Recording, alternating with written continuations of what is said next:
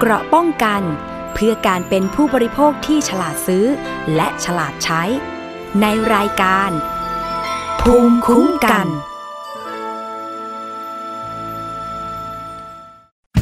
ลมแผ่วเบาพพัดไป หนึ่งไอเละอองหยาดฝนนั้นเพิ่งสาน้ำค้างกำลังกลับได้เห็นพระจันทร์ดวงเดิมเริ่มหลับตา เวลาเช้า เป็นปรากฏการณ์ที่งดงาม ที่ธรรมชาติจัดวางไว้ให้เป็นซับซ้อนและง่ายได้ แต่รู้ชัดเจนเกินใครจะกาเกณฑ์ให้เกิดขึ้นสักครั้ง ไม่ต่างจากฉันไม่ต่างจากฉัน ทุกครั้งที่ใกล้เธอ สิ่งนี้ เป็นปรากฏการณ์นั่นคือคำว่ารัก ที่เกิดขึ้นในใจ ที่กองดังมาจากข้างใน จากครั้งที่เราผูกพัน เกิดขึ้นช้าๆแต่มันจะนานเท่านาน ที่ฉันมีเธออย่าง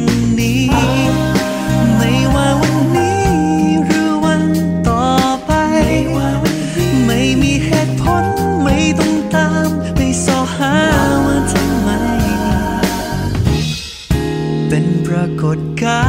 รณ์หนึ่งความสัจจริงจากหัวใจ ที่ธรรมชาติจัดวางไว้ให้เป็นซับซ้อนและง่ายได้ แต่รู้ชัดเจนไม่เคยต้องการเกณฑ์มันเกิดขึ้นทั้งใจ เธอได้ยินไหม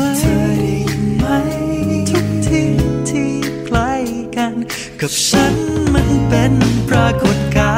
รณ์นั่นคือคำว่ารักที่เกิดขึ้นในใจ ที่กองดัง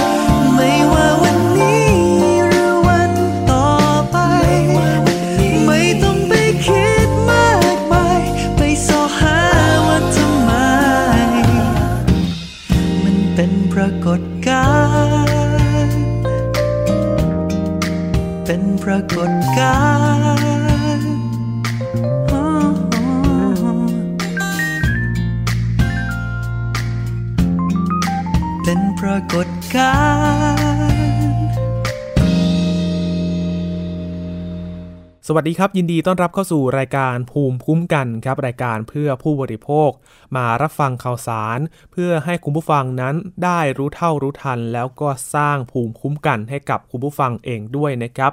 วันนี้อยู่กับผมทรณินเทพวงศ์ครับ มารับฟังข่าวสารหลากหลาย เรื่องราวอีกเช่นเคยนะครับ ที่เป็นประโยชน์สำหรับผู้บริโภคนะครับหลากหลายช่องทางในการรับฟังครับ รับฟังการสดๆ ผ่านทางเว็บไซต์ที่ www.thaipbsradio.com และรับฟังผ่านสถานีวิทยุเครือข่ายที่เชื่อมโยงสัญญาณของวิทยุไทย PBS นะครับ เชื่อมโยง รายการภูมิคุ้มกันไปออกอากาศในพื้นที่ของท่านนะครับ รับฟังกันได้ทางสถานีวิทยุเครือข่ายที่ท่านกำลังรับฟังอยู่นี่แหละครับ วันนี้เริ่มด้วยเรื่องของความปลอดภัยในการเดินทางครับคุณผู้ฟัง โดยเฉพาะในการเดินทางโดยรถโดยสารสาธารณะนะครับ โดยเฉพาะเรื่องของรถตู้โดยสาร ก่อนหน้านี้ มีอุบัติเหตุ เรื่องของรถตู้โดยสารเกิดขึ้นบ่อยครั้ง แล้วก็ตั้งข้อสงสัยในเรื่องของความปลอดภัย ในเรื่องของมาตรฐานของรถโดยสารว่ามีความปลอดภัยเมื่อเกิดอุบัติเหตุฉุกเฉินหรือไม่ ก่อนหน้านี้ในช่วงเทศกาลหยุดยาวในช่วงปีใหม่ มีอุบัติเหตุเกี่ยวกับรถตู้ ประสบอุบัติเหตุนะครับทำให้มีผู้เสียชีวิตหลายรายด้วยกัน และช่วงนี้ใกล้จะถึงเทศกาลสงกรานต์กันแล้ว หลายๆ คนเดินทางกลับบ้านกันตั้งแต่วันที่ 7 เมษายนแล้ว หรือว่าวันศุกร์เพื่อที่จะหยุดยาวเป็นเวลานานหนึ่งสัปดาห์นะครับ หลายๆ คนกำลังจะเดินทางในเร็วๆนี้ในช่วงเวลาที่ใกล้จะถึงนี้แล้วนะครับ มีประกาศของ ราชประกาศของกรมการขนส่งทางบกนะครับประกาศไว้ในราชกิจจานุเบกษานะครับ เรื่องของการจัดวางที่นั่งรถตู้โดยสารสาธารณะ โดยกำหนดรูปแบบการจัดที่นั่งรถตู้สาธารณะนะครับ ห้ามเกิน 13 ที่นั่งครับ โดยการประกาศนี้นะครับได้เผยแพร่ในราชกิจจานุเบกษานะครับ เป็นประกาศกรมการขนส่งทางบก เรื่องการจัดวางที่นั่งรถตู้โดยสารสาธารณะ มีรายละเอียดระบุว่า ตามมาตรการเพิ่มความปลอดภัยในรถโดยสารสาธารณะปี 2560 เพื่อเป็นการดำเนินตามมาตรการเพิ่มความปลอดภัย ในรถตู้โดยสารสาธารณะ สมควรกำหนดการจัดวางที่นั่งสำหรับรถตู้โดยสาร ให้มีทางออกไปยังประตูฉุกเฉิน เมื่อเกิดเหตุจำเป็นหรือเกิดอุบัติเหตุ อาศัยอำนาจตามความในข้อ 4 วงเล็บ 2 และวงเล็บ 3 ของคำสั่งหัวหน้ารักษาความสงบแห่งชาติหรือว่าคอสชนะครับที่ 15ทับ2560 เรื่องมาตรการเพิ่มความปลอดภัยในรถโดยสารสาธารณะ ลงวันที่ 21 มีนาคม ปี 2560 และข้อ 1 วงเล็บ 2 วงเล็บกและวงเล็บดอชดา ของกฎกระทรวงฉบับที่ 9 ปี 2524 ตามความในพระราชบัญญัติกรมการขนส่งทางบก ปี 2522 ซึ่งแก้ไขเพิ่มเติมโดยกฎกระทรวงฉบับที่ 60 เมื่อปี 2552 นะครับ ในพระราชบัญญัติกรมการขนส่งทางบก อธิบดีกรมการขนส่งทางบกก็ออกประกาศไว้ว่าบรรดาระเบียบประกาศหรือคำสั่งอื่นใด ในส่วนที่กำหนดไว้ในประกาศนี้นะครับ ซึ่งขัดแย้งกับกำหนดที่ไว้ประกาศก่อนหน้านี้ ให้ใช้ประกาศใหม่นี้แทน และในประกาศนี้เรื่องของรถหมายความว่า รถที่ใช้ในการขนส่งผู้โดยสารมาตรฐาน 2 วงเล็บจอ ที่มีลักษณะเป็นรถตู้โดยสารในประเภทการขนส่งประจำทางแล้วก็ไม่ประจำทาง ข้อ 3 การจัดวางที่นั่งรถตู้โดยสารของรถที่จดทะเบียนใหม่ ให้จัดวางได้ไม่เกิน 13 ที่นั่งนะครับ ย้ำจัดได้ไม่เกิน 13 13 ที่นั่ง โดยที่นั่งแถวหลังสุดต้องมีช่องทางเดิน ขนาดความกว้าง ไม่น้อยกว่า 20 เซนติเมตร เพื่อให้ผู้โดยสารเป็นทางออกฉุกเฉินด้านท้ายรถนะครับ เป็นประตูท้ายรถตู้ และเปิดออกจากตัวรถได้ในกรณีที่มีเกิดเหตุจำเป็นหรือว่าเกิดอุบัติเหตุขึ้น ข้อ 4 รถที่จดทะเบียนไว้แล้ว ก่อนวันประกาศนี้มีผลบังคับใช้ที่มีรถตู้โดยสารเกิน 13 ที่นั่ง ให้จัดวางที่นั่งรถตู้โดยสารใหม่ครับ ไม่เกิน 13 ที่นั่ง โดยจะต้องจัดวางให้เป็นไปตามเงื่อนไขดังนี้นะครับ อันแรกคือกรณีที่นั่งหลังสุดเป็นที่นั่งแถวคู่ ให้ถอดที่นั่งคู่ด้านซ้ายออก โดยนำที่นั่งเดี่ยวมาติด ด้านซ้ายสุด 1 ที่นั่งนะครับ หรือไม่ก็ได้ แต่ต้องมีทางเดินช่องทางเดินขนาดความกว้างไม่เกิน 20เซนติเมตรเพื่อให้ผู้โดยสารเป็นทางออกด้านท้าย และเปิดตัวรถได้นะครับในกรณีที่ จำเป็น นึกภาพคือถ้าเบาะด้านหลังเป็นเบาะคู่ 2 คู่ ให้ถอดเบาะคู่ข้างซ้ายออก แล้วก็นำเบาะเดี่ยวมาใส่แทนเพื่อให้เกิดช่องว่างเกิดขึ้น หรือว่าไม่ใส่ก็ได้นะครับ เพื่อเป็นช่องทางที่เราจะออกมาจากตัวรถเมื่อเกิดอุบัติเหตุนะครับ หรือว่าในกรณีที่แถวหลังสุดเป็นที่นั่งไม่เกิน 3 ที่นั่ง หรือที่นั่งเกินกว่า 3 ที่นั่งให้ปรับปรุง การจัดวางที่นั่งแถวหลังสุดให้มีช่องทางเดินขนาดความกว้างไม่น้อยกว่า 20 เซนติเมตร เพื่อให้ผู้โดยสารใช้เป็นทางออกด้านท้าย และเปิดออกจากตัวรถได้เมื่อกดเมื่อเกิดอุบัติเหตุนะครับ ในกรณีที่มีที่นั่งไม่เกิน 13 ที่นั่งอยู่ก่อนแล้ว แต่ไม่มีช่องทางเดินข้างหลัง เพื่อให้ผู้โดยสารใช้เป็นทางออกฉุกเฉินได้ ให้ปรับปรุงนะครับ การจัดวางที่นั่งหลังสุด ให้มีช่องทางเช่นเดียวกับรถในกรณีแรกๆ และภายใต้ข้อบังคับที่ 3 แล้วก็ 4 รถที่มีประตูขึ้นลงทางด้านซ้ายและด้านขวา ของห้องโดยสาร และผู้โดยสารสามารถเปิดประตูรถ เพื่อออกจากรถได้ทั้งซ้ายทั้งขวาให้ถือว่าประตูทางขึ้นลงด้านขวาเป็นประตูทางออกฉุกเฉินนะครับ โดยจะมีช่องทางเดินเพื่อให้ผู้โดยสารใช้เป็นทางออกฉุกเฉินด้านท้าย และเปิดออกจากตัวรถได้ ข้อ 6 คือการจัดวางที่นั่งให้เป็นไปตามประกาศนี้ที่นั่งติด กับตัวรถอย่างมั่นคงแข็งแรง และมีความปลอดภัยในการใช้งาน และประตูข้อ 7 คือประตูที่ใช้เป็นทางออกฉุกเฉินด้านท้ายรถ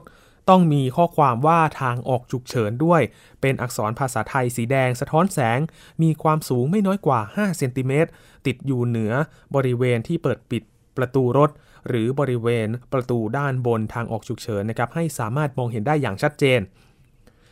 ข้อ 8 คือการจัดวางที่นั่ง จัดวางที่นั่งตามตัวอย่างที่มีแนบท้ายประกาศนี้นะครับ จะต้องจัดที่ว่าจัดวางที่นั่งแตกต่าง หรือจะจัดแตกต่างไปจาก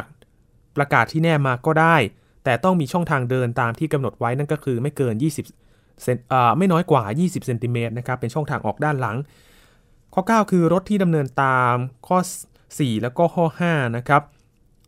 ผู้ที่ได้รับใบอนุญาตประกอบการขนส่ง หรือเจ้าของรถต้องนำรถเข้ารับการตรวจสภาพรถ และแก้ไขรายการทางทะเบียนณสำนักงานขนส่งกรุงเทพมหานคร พื้นที่สำนักงานขนส่งจังหวัด หรือสำนักงานขนส่งจังหวัดสาขา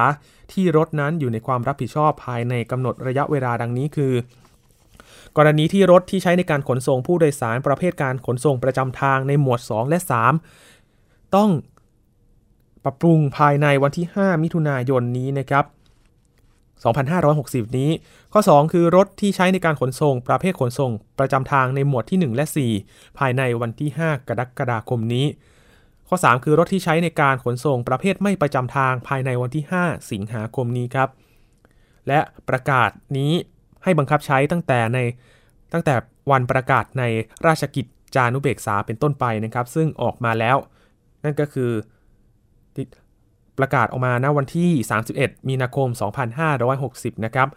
ตอนนี้ก็มีผลบังคับใช้แล้วก็เป็นประกาศที่ยืนยันความปลอดภัยในรถตู้ได้นะครับคุณผู้ฟังว่ารถตู้ต้องนั่งไม่เกิน 13 ที่นั่ง หลังจากนี้รถตู้จะไม่มีการนั่งเบียดเสียดกันการยืนบนรถจะไม่มีอีกต่อไปแล้ว ต้องมีประตูทางออกฉุกเฉิน แล้วก็ด้านหลังนั้นก็ต้องมีทางออกได้ เช่นกัน ไม่น้อยกว่า 20เซนติเมตรเพื่อที่จะเป็นช่องทางออกจากด้านหลังได้เมื่อเกิดอุบัติเหตุ หรือว่าเกิดเหตุจำเป็นขึ้นนะครับ ซึ่งตามแผนผังรถตู้ที่แนบท้ายประกาศมานี้นะครับ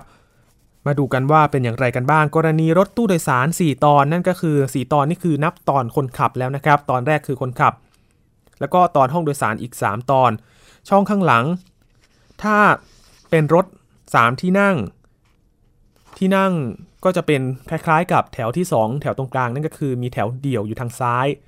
ข้างหลังก็เช่นกันนะครับ เพื่อที่จะเป็นช่องว่างในการออกจากตัวรถได้ ถ้ากรณี 4 ตอน ถ้าเป็น 4 ตอนก็จะเป็น 10 ที่นั่งนะครับ ถ้าเป็นกรณี 5 ตอนก็จะเป็นรถ 13 ที่นั่ง ก็จะต้องมีช่องทางรถออก เช่นกันนะครับ เป็นไม่น้อยกว่า 20เซนติเมตรเพื่อเป็นช่องทางออกด้านหลังได้นะครับ โดยรวมแล้วต้องไม่เกิน 13 ที่นั่ง หรือว่ากรณีมี 4 5 ตอนเหมือนกัน แต่จะถอดเบาะเดี่ยวข้างหลังก็ได้ หรือว่าในกรณีแรกก็คือเดิมรถเป็นเบาะคู่ข้างหลัง ก็จะต้องถอดเบาะทางซ้ายออกเพื่อเปลี่ยนเป็นเบาะเดี่ยวหรือว่าถอดออกก็ได้นะครับ ซึ่งตามแผนผังที่เป็นประกาศของกรมการขนส่งทางบกก็จะเห็นว่า เป็นต้องมีทุกกรณีนั้นนะครับ ไม่ว่าจะเป็นกรณีรถตู้4ตอนหรือว่า 5 ตอนก็ตามตามแถวที่นั่งนะครับ จะต้องมีทางออกด้านหลังไม่น้อยกว่า 20 เซนติเมตรนะครับ เพื่อความปลอดภัยในการออกมาจากตัวรถเมื่อเกิดอุบัติเหตุครับ อีกกรณีหนึ่งครับคุณผู้ฟังครับ พูดถึงการเดินทางในช่วงเทศกาลสงกรานต์นี้แล้ว มีมาตรการในเรื่องของจับปรับ ในกรณีของการบังคับ ใช้กฎหมายจับปรับผู้ที่ไม่คาดเข็มขัดนิรภัย และใช้รถกระบะผิดประเภท ตอนนี้ให้เลื่อนไปก่อน อย่างหลังจากที่สัปดาห์ที่แล้วมีกรณีที่เรียกได้ว่าเป็นที่พูดถึงกันอย่างมากเลยกรณีที่ไม่ให้นั่งท้ายกระบะไม่ให้นั่งแคบนะครับ แล้วหลายๆ คนเดินทางโดยรถกระบะ แล้วก็นั่งแคบในการเดินทางกลับบ้าน ซึ่งสัปดาห์ที่แล้ว หลังจากที่มีกระแสออกมาเป็นจำนวนมากนะครับ ทางตำรวจเองก็ออกมาแถลงว่าให้เลื่อนไปก่อน ให้จับปรับไปเป็นหลังสงกรานและให้ในช่วงนี้เป็นการตักเตือนไปก่อนนะครับสำหรับถ้าใครที่เดินทางแล้วไปเจอกับด่านตำรวจก็จะเป็นการตักเตือนก่อนนะครับ ยังไม่จับปรับ ซึ่งการรณรงค์ให้ความรู้ประชาชนการบังคับใช้ พระราชบัญญัติจราจรทางบก จะเน้นในเรื่องของกวดกวดขานผู้ฝ่าฝืน ไม่คาดเข็มขัดนิรภัย และก็การใช้รถผิดประเภทตลอดทั้งสัปดาห์ที่ผ่านมานะครับ ซึ่งทางผู้ช่วยผู้บัญชาการตำรวจแห่งชาติพลตำรวจโทวิทยาประยงพันธ์เปิดเผยว่าประชาชนยังไม่เข้าใจแล้วก็ยังไม่ปฏิบัติตาม จนเกิดกระแสวิพากษ์วิจารณ์จำนวนมากนะครับ ทำให้ตำรวจและก็กรมการขนส่งทางบก ออกมาแถลงว่านายกรัฐมนตรีพลเอกประยุทธ์จันโอชา ได้สั่งการให้หน่วยงานที่เกี่ยวข้องกับกฎหมายดังกล่าว เลื่อนการจับปรับผู้ที่ใช้รถกระบะผิดประเภทในทุกกรณี โดยให้ผ่อนผันอนุญาตให้ประชาชน นั่งโดยสารที่กระบะท้ายได้ นั่งโดยสารที่แคบได้นะครับ แต่ยังเข้มงวดผู้ที่ฝ่าฝืน ไม่คาดเข็มขัดนิรภัยโดยตำรวจจะตั้งด่านสอบสวนตามปกตินะครับ เพื่อความปลอดภัย และตักเตือนประชาชน สำหรับการผ่อนผัน ก็จะมีไปจนถึงช่วงหลังสงกรานต์นะครับ ที่มีประชาชนเดินทางระหว่างภูมิลำเนา กับกรุงเทพมหานคร หลังจากมีการถแถลงเลื่อนการจับปรับทางโฆษกประจำสำนักนายกรัฐมนตรีพลโทสำเสริญแก้วกำเนิด ชี้แจงการบังคับใช้กฎหมายและก็การผ่อนปลนบางกรณีนะครับ อย่างรถกระบะ อนุโลมให้นั่งแคบได้นั่งท้ายกระบะได้ แต่ท้ายกระบะต้องไม่เกิน 6 คนนะครับ แต่ห้ามขึ้นไปนั่งบนขอบกระบะ หรือว่าฝาปิดท้ายรถ ส่วนเรื่องที่ยังเข้มงวดอยู่ก็มีเหมือนกันนะครับ นั่นก็คือ การดำเนินการทางกฎหมายกับผู้ที่เมาแล้วขับ ดื่มสุรานะครับ แล้วก็ใช้ความเร็วเกินกำหนด ขับรถหวาดเสียวหรือว่าแซงในที่คับขัน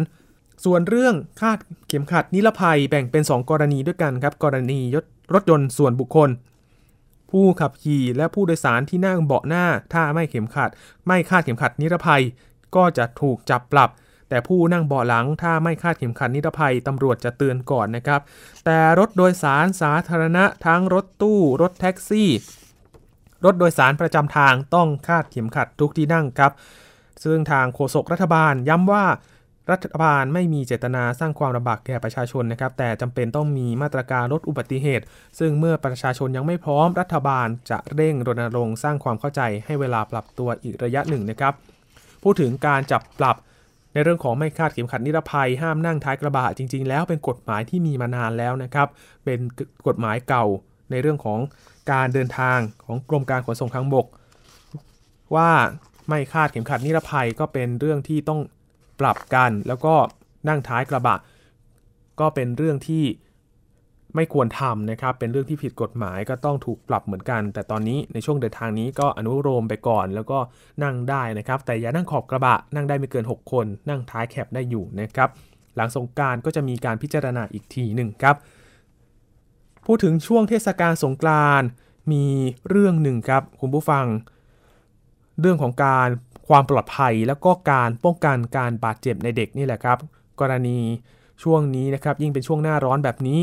มักจะมีเรื่องของการจมน้ำสำหรับเด็กนะครับกรณีที่เกิดขึ้นกับเด็กนี่มีเยอะมากเลยนะครับ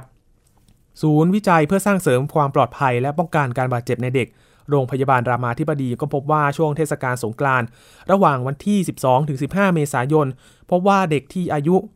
1-14 ปีเสียชีวิตจากอุบัติเหตุต่างๆ เช่น การจมน้ำและจราจรสูงมากกว่าช่วงปกติ 7 คน และและเสียชีวิตวันละ 14 คนนะครับ สูงขึ้นถึงเท่าตัวด้วยกัน จึงแนะนำผู้ปกครองนะครับ เฝ้าระวังการบาดเจ็บและเสียชีวิตของเด็กในช่วงเทศกาลสงกรานต์กันมากขึ้น ผู้อำนวยการศูนย์วิจัยเพื่อเสริมสร้างความปลอดภัยและป้องกันการบาดเจ็บในเด็กโรงพยาบาลรามาธิบดีกล่าวว่า แต่ละปีนั้นมีเด็กอายุ 1-14 ปีเสียชีวิตด้วยอุบัติเหตุรวมกว่า 2,500 คน สาเหตุอันดับหนึ่งเลยนั่นก็คือ จากอุบัติเหตุจมน้ำเฉลี่ยประมาณ 900ถึง1,100 คนต่อปี อันดับ 2 คือ จากอุบัติเหตุจราจรเฉลี่ยประมาณ 700ถึง1,000 คนต่อปี และสาเหตุอื่นๆ เช่นตกจากที่สูงของแข็งชนกระแทกความรุนแรงจากไฟฟ้า รวมประมาณ 500 คนต่อปีนะครับ ทั้งนี้เด็กเสียชีวิตจากอุบัติเหตุต่างๆ เฉลี่ย 7 คนต่อวันในช่วงสงกรานต์ระหว่างวันที่ 12-15 เมษายน พบว่าสูงขึ้นถึงเท่าตัว หรือว่าเฉลี่ยประมาณ 14 คนต่อวันนะครับ จึงขอให้พ่อพ่อแม่ผู้ปกครองนั้น ป้องกันแล้วก็เฝ้าระวังลูกหลานจากอุบัติเหตุด้วย โดยไม่ให้เล่นน้ำตามแหล่งธรรมชาติโดยลำพัง หรือเล่นในพื้นที่สงกรานที่ไม่มีการจัดโซนนิ่งเรื่องของความปลอดภัยนะครับ รวมถึงการ เล่นในสวนน้ำเคลื่อนที่ ซึ่งเป็นลักษณะที่นิยมจัดในช่วงฤดูร้อนนะครับ เป็นสถานการจัดสวนน้ำที่มาจัดวนเวียนกันมา ไม่ได้จัดเป็นถาวร ตามสถานที่ท่องเที่ยวต่างๆ หรือว่าตามตลาดนัด ซึ่งบางแห่งไม่ได้มาตรฐานความปลอดภัยนะครับ ซึ่งการเฝ้าระวังแล้วก็ป้องกันอุบัติเหตุในเด็กเนี่ยแหละครับ ต้องให้ความสำคัญทั้งการสวมหมวกนิรภัย โดยเฉพาะในเรื่องของจราจรนะครับ สวมหมวกนิรภัยหรือว่าหมวกกันน็อก ให้กับเด็กเมื่อขับขี่รถจักรยานยนต์รวมถึงให้ความสำคัญในเรื่องของติดคาซีทให้เด็กแรกเกิดถึง 9 ปี ช่วยลดการบาดเจ็บ และการเสียชีวิตได้ถึงร้อยละ 60 ด้วยกันนะครับก็เป็นเรื่องของความปลอดภัยที่นำมาฝากกันในช่วงแรกวันนี้ ใกล้ถึงเทศกาลสงกรานต์กันแล้วหลายๆ คนเดินทางนะครับ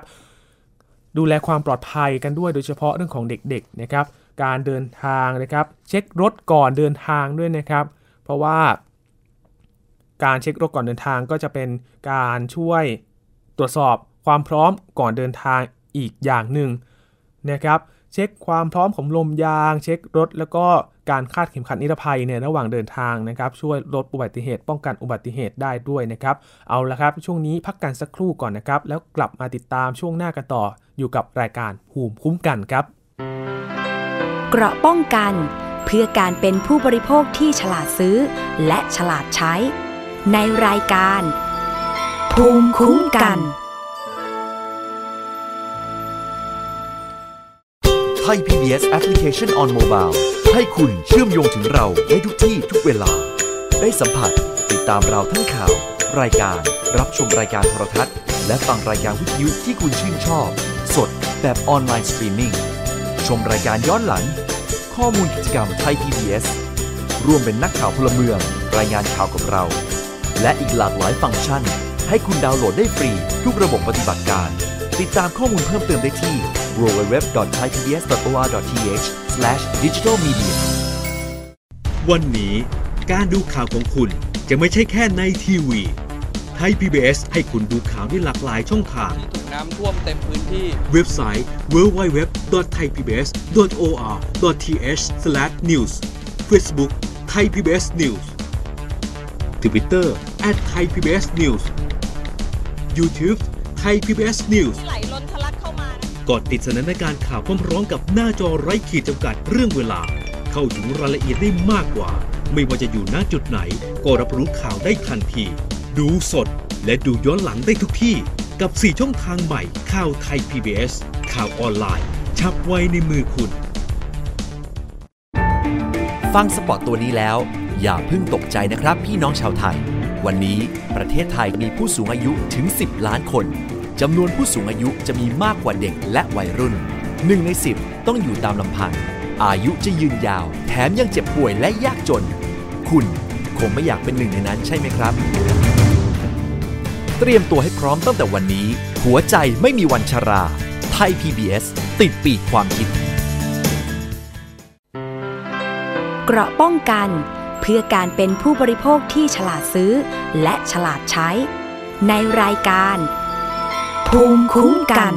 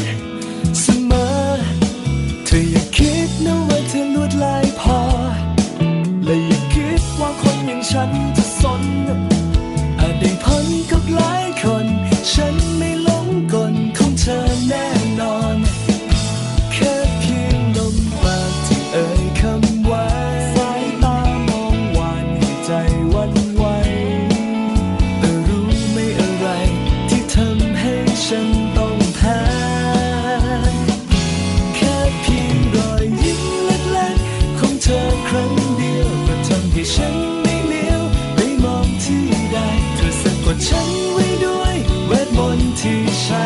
แค่เพียงมุมปาก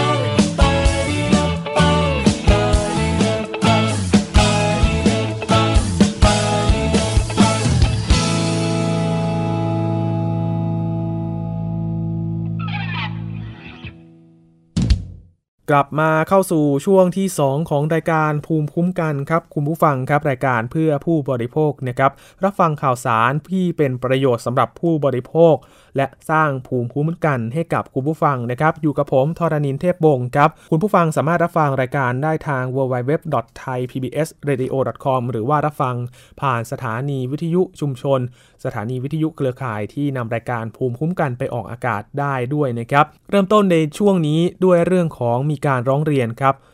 มีขบวนการหลอกซื้อดาวรถยนต์ ที่ค้างค่างวด ซึ่งเจ้าของรถยนต์ผ่อนไม่ไหวนะครับทำให้มีผู้หลงเชื่อนำรถยนต์ไปดาวไปขายดาว ขนาดนี้สูญหายไปกว่า 30 คันด้วยกันนะครับ มีผู้เสียหายในหลายจังหวัดเลยกว่า 30 คน รวมตัวกันหลังได้รับความเสียหายจากการที่ขายรถยนต์ ให้บุคคลชื่อนางสาวนฤมลรุ่งน้อย แม้บางคนจะนัดทำสัญญาต่อเจ้าหน้าที่ตำรวจ แต่สุดท้ายรถยนต์หาย คนซื้อไม่ผ่อนต่อตามข้อตกลง และเมื่อเช็คประวัติของนางสาวนฤมลพบว่ามีหมายจับถึง 3 คดีด้วยกันครับ ซึ่งหนึ่งในผู้เสียหายก็เล่าว่าเห็นข้อความบน Facebook ของนายหน้าโฆษณาว่ารับซื้อรถค้างค่างวด มีปัญหาผ่อนรถต่อไม่ไหวจึงติดต่อไป จากนั้นนายหน้าก็จะนัดให้นางสาวนฤมลมาซื้อดาวรถและทำสัญญา จะผ่อนชำระต่อให้ โดยอ้างว่าจะนำรถยนต์ไปให้ที่บ้าน ใช้ค้าขายที่จังหวัดกำแพงเพชร แต่เมื่อขายได้เพียงหนึ่งวัน ได้เช็คสัญญาณ GPS ก็พบว่ารถของเขานั้นมุ่งไปที่จังหวัดนครพนมครับ และหยุดที่บริเวณชายแดนริมแม่น้ำโขง จากนั้นสัญญาณก็ขาดหาย จึงคาดการณ์กันว่าน่าจะถูกขบวนการหลอกซื้อดาวรถยนต์ข้ามไปยังประเทศเพื่อนบ้านแล้ว ล่าสุดตำรวจที่จังหวัดกำแพงเพชรก็ได้จับกลุ่มตัวของนางสาวนฤมลรุ่งน้อยนะครับ ตามหมายจับข้อหาช่อโกง ตั้งแต่ปี 2556 แล้วครับ ต่อมาเจ้าหน้าที่ตำรวจ สถานีตำรวจภูธรเมืองสมุทรปราการก็ขออายัดตัวตามหมายจับตั้งแต่ปี 2558 ในคดีฉ้อโกงทรัพย์เช่นเดียวกัน แต่ยังไม่ขยายผลถึงผู้บงการให้เงินมาลงทุนซื้อดาวน์รถยนต์นะครับ มีรายงานจากผู้สื่อข่าวสถานีประชาชนนะครับ ไปติดตามเรื่องนี้มาติดตามได้จากรายงานครับ ข้อความบน Facebook ที่โฆษณาว่ารับซื้อรถค้างค่างวด รับซื้อดาวน์รถ รีไฟแนนซ์ เป็นที่มาของผู้เสียหายหลายคนที่มีปัญหาผ่อนรถต่อไม่ไหว จึงหาช่องทางแบ่งเบาภาระ การหาข้อมูลทางอินเทอร์เน็ต จึงเป็นทางเลือก หนึ่งในผู้เสียหายเจ้าของรถโตโยต้าวีโก้เปิดเผยว่า พบ Facebook ที่อ้างตัวว่าเป็นนายหน้า ชื่อต่อ และอ้างว่าเป็นคนกลางในการติดต่อนายทุนหรือบุคคลให้มาซื้อรถยนต์ ต่อมานายหน้านัดให้นำรถมาที่บ้านย่านดอนเมือง จากนั้นมีนางสาวนฤมลรุ่งน้อยหรือขวัญอายุ 31 ปี เป็นชาวจังหวัดกำแพงเพชร มาซื้อรถ โดยทำสัญญาซื้อขาย และอ้างว่าจะผ่อนชำระต่อให้ คือผมมั่นใจตรงตรงที่ว่าในหน้า ผมก็ถามในหน้าว่า ถ้าเกิดกรณีคนที่ซื้อไปไม่ผ่อนจะทำยังไง ครับในหน้าเขาก็บอกว่าถ้าไม่ผ่อนเดี๋ยวผมตามให้ครับ ตามรถคืนให้ครับ แล้วก็ติด GPS ให้ครับ ครับผมก็มั่นใจว่าเอาติด GPS ปุ๊บเนี่ยคือเรารู้แน่นอนว่ารถผมอยู่ตรงไหนของประเทศไทยแน่นอนครับ คือตรงเนี้ยจุดเนี้ยผมมั่นใจว่ารถผมสามารถตามได้ คือตั้งแต่วันแรกนะครับ ผมก็ลองเช็ค GPS ผมดูวันแรกที่ซื้อขายไปว่ารถผมไปตรงไหนบ้างครับ ผมก็เช็คดู ปรากฏว่าเส้นทางเขาบอกว่าจะเอารถไปใช้ที่กำแพงเพชรนะครับ แต่ว่าผมบอเช็คเส้นทาง GPS ผมมันไม่ได้ไปกำแพงเพชรมันไปที่จังหวัดนครพนม ครับมุ่งหน้าไปทางเขตภาคอีสานติดกับแม่น้ำโขงที่อำเภอท่าอุเทนจังหวัดนครพนมครับ ก็ไปอยู่นั่นอยู่คืนหนึ่งครับพอวันรุ่งขึ้นสัญญาณชีวิตผมก็ขาดหายไปนอกจากนี้ยังมีผู้เสียหายหลายจังหวัด ขายดาวรถให้กับนางสาวนฤมลรวมกว่า 30 คน แม้บางคนจะนัดทำสัญญาต่อหน้าเจ้าหน้าที่ตำรวจ และปรึกษาเจ้าหน้าที่ไฟแนนซ์แล้ว แต่สุดท้ายรถหาย คนซื้อไม่ผ่อนต่อตามข้อตกลง และติดต่อผู้ซื้อรายนี้ไม่ได้นายหน้าไม่รับผิดชอบ จากการเช็คประวัตินางสาวนฤมลรุ่งน้อย พบมีหมายจับสามหมายจับคนขับก็เอาผิดของมีคุณจิตคุณเมย์แล้วคุณขวัญสามคนแล้วใครเป็นคนขับรถตู้ที่แล้วก็มีเอ่อมีตอนซื้อขายกันเสร็จแล้ว แล้วก็มีทีมงานเขาอะขับรถขับรถเก่งมาคันนึง เขาบอกว่าเป็นเป็นนายตำรวจมาจากจันที่แบบเป็นเป็นญาติกันครับ แล้วมาดูรถให้ แล้วก็มีผู้ชายคนนึงก็ขับไปพร้อมกับขวัญด้วยความที่คือผมก็ไม่ไว้ใจนะพูดตามตรงๆก็คือเราไม่ไว้ใจคนที่มาซื้อต่อเลยผมก็เลยป้องกันตัวเองโดยการที่ว่า ให้น้องที่คนที่ขับรถมาให้เขาก็แนะนำผมว่าเออพี่ไปสอนอเลยนะ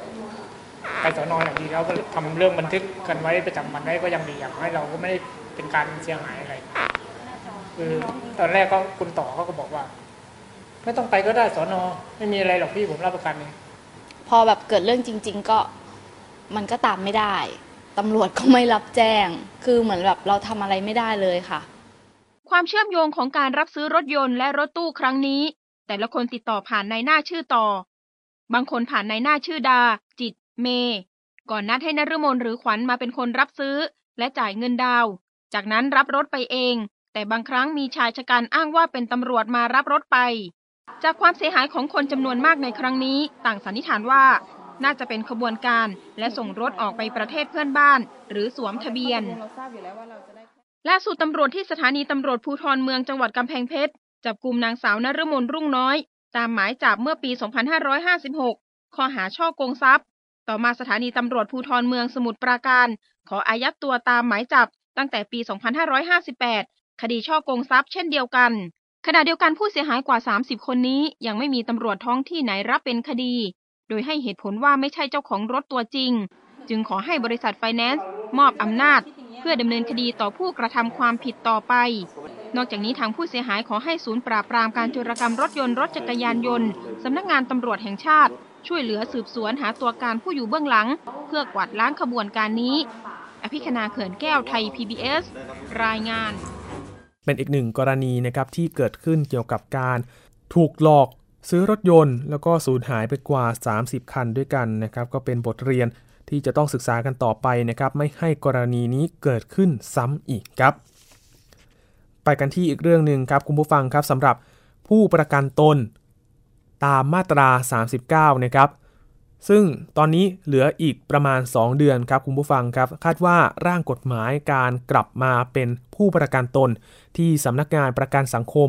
เสนอนั้นจะมีผลบังคับใช้นะครับ โดยจะคืนสิทธิ์ ผู้ประกันตนตามมาตรา 39 หลังจากที่หลุดจากระบบไปกว่า 930,000 คนด้วยกัน ให้กลับเข้าสู่ระบบประกันสังคมอีกครั้งหนึ่งนะครับ นายแพทย์สุรเดชวลีอิทธิกุลเลขา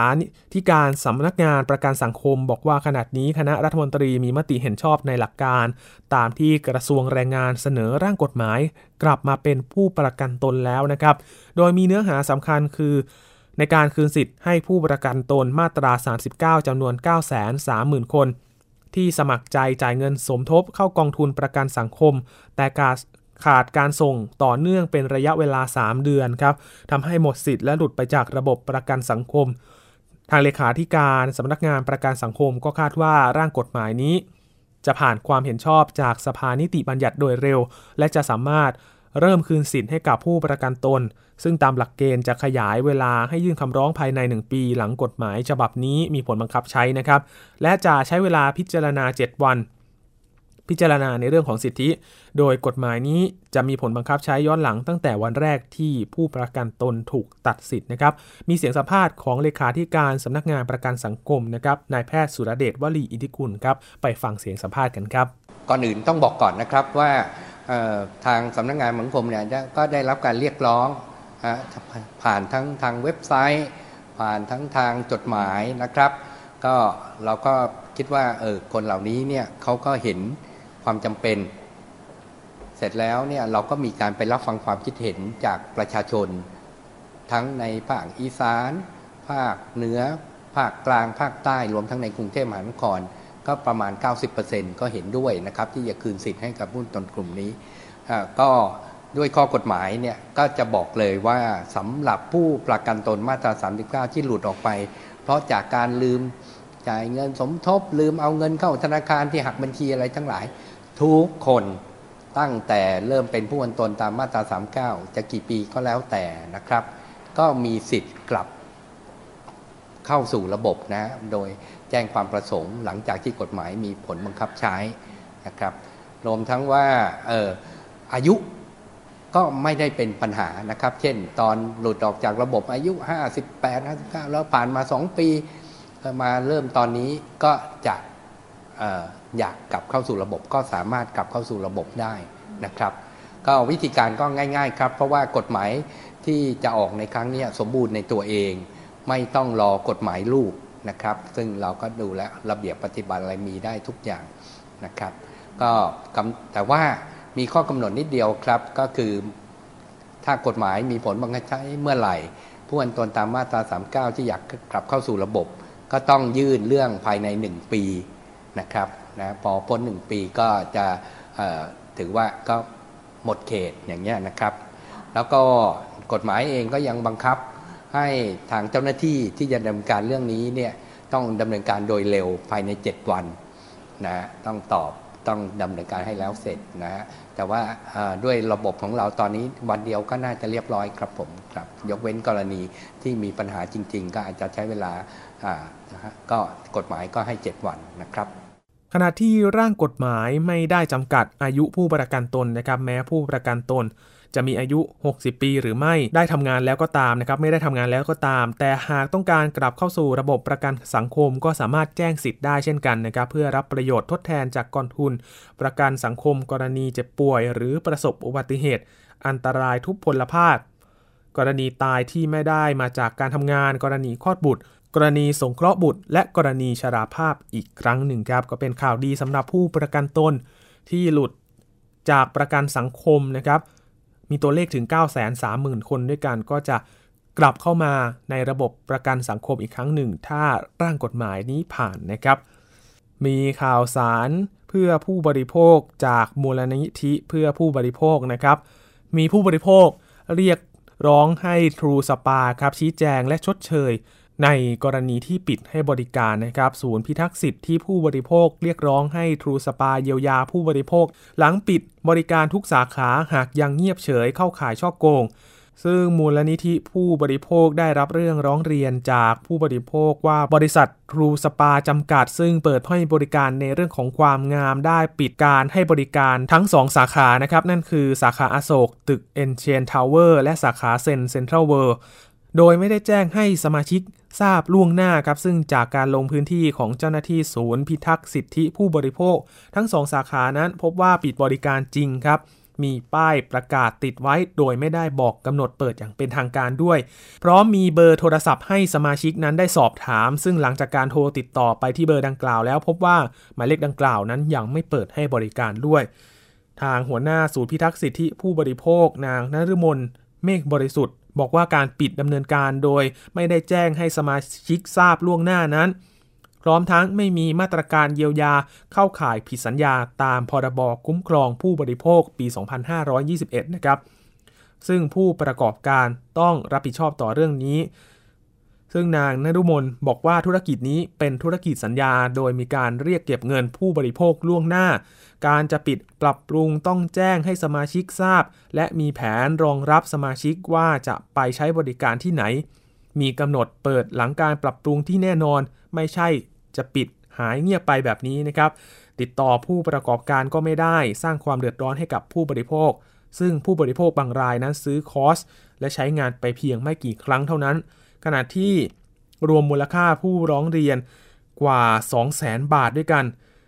จึงขอให้ทรูสปาออกมาแสดงความรับผิดชอบ รวมถึงเยียวยาความเสียหายที่เกิดขึ้นนะครับ หรือไม่ก็คืนเงินส่วนที่เหลือให้กับผู้บริโภคก่อนเมื่อปรับปรุงเสร็จเรียบร้อยแล้ว จึงเปิดรับสมาชิกใหม่อีกครั้ง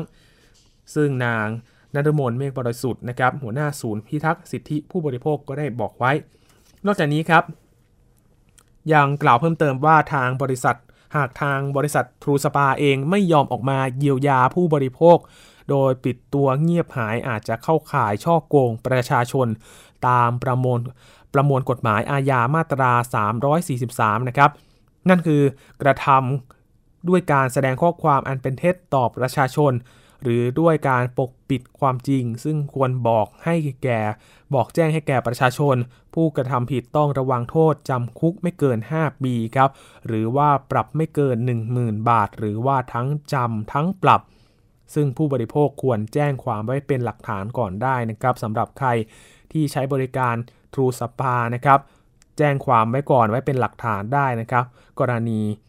ที่ปิดเงียบหายแบบนี้นะครับ ก็สามารถแจ้งความไว้เพื่อเป็นหลักฐานที่จะร้องเรียนต่อไปด้วยครับ ปิดท้ายภูมิคุ้มกันในวันนี้นะครับด้วยเรื่องของสำหรับใครที่ซื้อสินค้าแล้วปรากฏว่ากินไม่ได้หรือว่าใช้ไม่ได้ก็คงจะเรียกได้ว่าเสียความรู้สึกไม่ใช่น้อยนะครับ ล่าสุดมีกรณีของการที่ขายทุเรียนอ่อนนะครับ กระทรวงเกษตรและสหกรณ์ก็ออกมาเตือนคนที่ขายทุเรียน ว่าอยากขายทุเรียนอ่อน เพราะว่าผิดกฎหมายสำหรับพ่อค้าแม่ค้า หรือว่าชาวสวนทุเรียนที่ตัดทุเรียนอ่อนมาขายในช่วงฤดูกาลต้นฤดูกาลเดือนเมษายนและพฤษภาคมนะครับแม้ว่าจะได้น้ำหนักดีราคาดี แต่ต้องรู้ไว้นะครับว่า ผิดกฎหมายเข้าข่ายหลอกลวง มีโทษปรับและก็จำคุกด้วย รัฐมนตรีช่วยว่าการกระทรวงเกษตรและสหกรณ์นางสาวชุติมา บุญยะประพัฒระบุว่า ผลเสียของการขายทุเรียนอ่อน คือราคาทุเรียนในตลาดในประเทศจะลดลง และจะส่งผลกระทบอย่างมากต่อตลาดส่งออกนะครับ โดยไม่เกิน 5 ปีข้างหน้า ตลาดส่งออกทุเรียนไทย ลดลงเนื่องจากประเทศคู่แข่งของไทยไม่ว่าจะเป็นเวียดนามกัมพูชาเอง มีการผลิตทุเรียนที่มีคุณภาพมากขึ้นนะครับ และอยู่ใกล้กับประเทศจีนกว่าเราด้วย ที่เป็นตลาดส่งออกใหญ่ของไทย ถ้ายังตัดทุเรียนอ่อนไปขาย ตลาดส่งออกก็จะลดลง กรมส่งเสริมการเกษตรก็ยังบอกว่าหน่วยงานภาครัฐไม่ได้นิ่งนอนใจนะครับ ได้ตั้งชุดเฉพาะกิจ เพื่อช่วยสกัดกั้นทุเรียนอ่อนในจังหวัดแหล่งผลิตสำคัญนะครับ ไม่ว่าจะเป็นจันทบุรีระยองนะครับ ขอความร่วมมือ ชาวสวนทุเรียนจริงจังในการร่วมมือช่วยกันกับภาครัฐบาลนะครับ ในการแก้ไขปัญหาปราบทุเรียนอ่อนและสำหรับผู้บริโภคอย่างเราๆนะครับ มีข้อสังเกตง่ายๆ ในการเลือกซื้อทุเรียน ก่อนที่จะซื้อทุเรียนนะครับ นั่นก็คือการใช้ไม้เคาะ หากฟังแล้วได้ยินเสียงโปร่งไม่แน่นทึบแสดงว่าแก่แล้วนะครับ หรือถ้าสังเกตดูบริเวณร่องระหว่างหนามของทุเรียนนั้นนะครับ หากร่องยังมีสีเขียวอยู่ และชิดกันแสดงว่ายังไม่แก่นะครับ ถ้ามีร่องระหว่างหนามแล้วก็มีร่องสีเขียวอยู่ แสดงว่ายังไม่แก่ทุเรียนนั้นยังไม่แก่ แต่ถ้าร่องเริ่มห่างกัน แล้วก็มีสีน้ำตาลแสดงว่าแก่แล้วนะครับ วิธีตรวจสอบทุเรียนง่ายๆสำหรับคุณผู้ฟังนะครับที่ชอบซื้อทุเรียนชอบรับประทานทุเรียนนะครับ อย่างแรกคือใช้ไม้เคาะหากฟังแล้วได้ยินเสียงโปร่งไม่แน่นทึบนะครับแสดงว่าแก่แล้วอันนี้ใช้ได้นะครับ หรือว่าสังเกตบริเวณร่องน้ำหากมีร่องสีเขียวชิดกันอยู่แสดงว่ายังไม่แก่นะครับ แต่ถ้าเริ่มห่างกันแล้ว มีสีน้ำตาลแสดงว่าแก่แล้วก็สามารถซื้อรับประทานไปได้นะครับ ก็เป็นเรื่องที่นำมาทิ้งท้ายสำหรับคุณผู้ฟังในรายการภูมิคุ้มกันในวันนี้นะครับและทั้งหมดคือรายการภูมิคุ้มกันกับผมทรณินเทพวงศ์วันนี้นะครับ หลากหลายเรื่องราวข่าวสารเพื่อผู้บริโภคให้รู้เท่าทัน สร้างภูมิคุ้มกันให้กับผู้บริโภคอย่างคุณผู้ฟัง สามารถรับฟังรายการย้อนหลังได้ผ่านทาง www.thaipbsradio.com นะครับ ช่วงนี้ผมทรณินเทพวงศ์ลาไปก่อนนะครับ สวัสดีครับ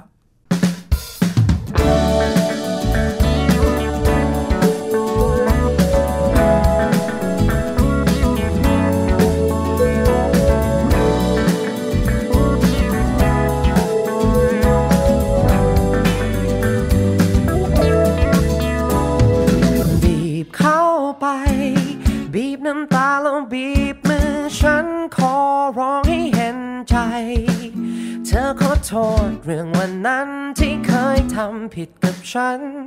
ให้ยกโทษให้เธอได้ไหม น่าเห็นใจ เธอตีหน้าเศร้าเล่าเรื่องเขาฉันเองก็เห็นใจ แต่เธอเธอยังเป็นสุข และเธอเธอยังมีเขา เธอจะกลับมาหาฉันไหมก่อนตอน ฉันคอยเธออยู่ เธอบอกเธอรู้ตัวดีกำลังทำอะไร เธอต้องเลือกสิ่งที่ดีที่สุดให้ตัวเองไว้แล้วเธอต้องเลือกเขาไง ยังจำได้ไหม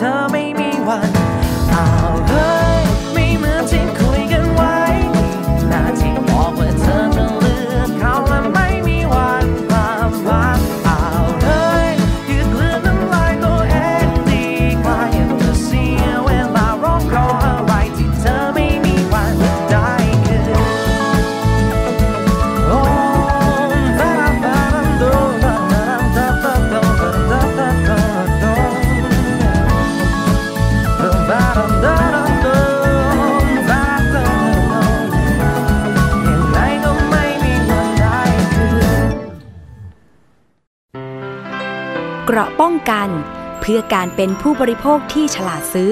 และฉลาดใช้ ในรายการ ภูมิคุ้มกัน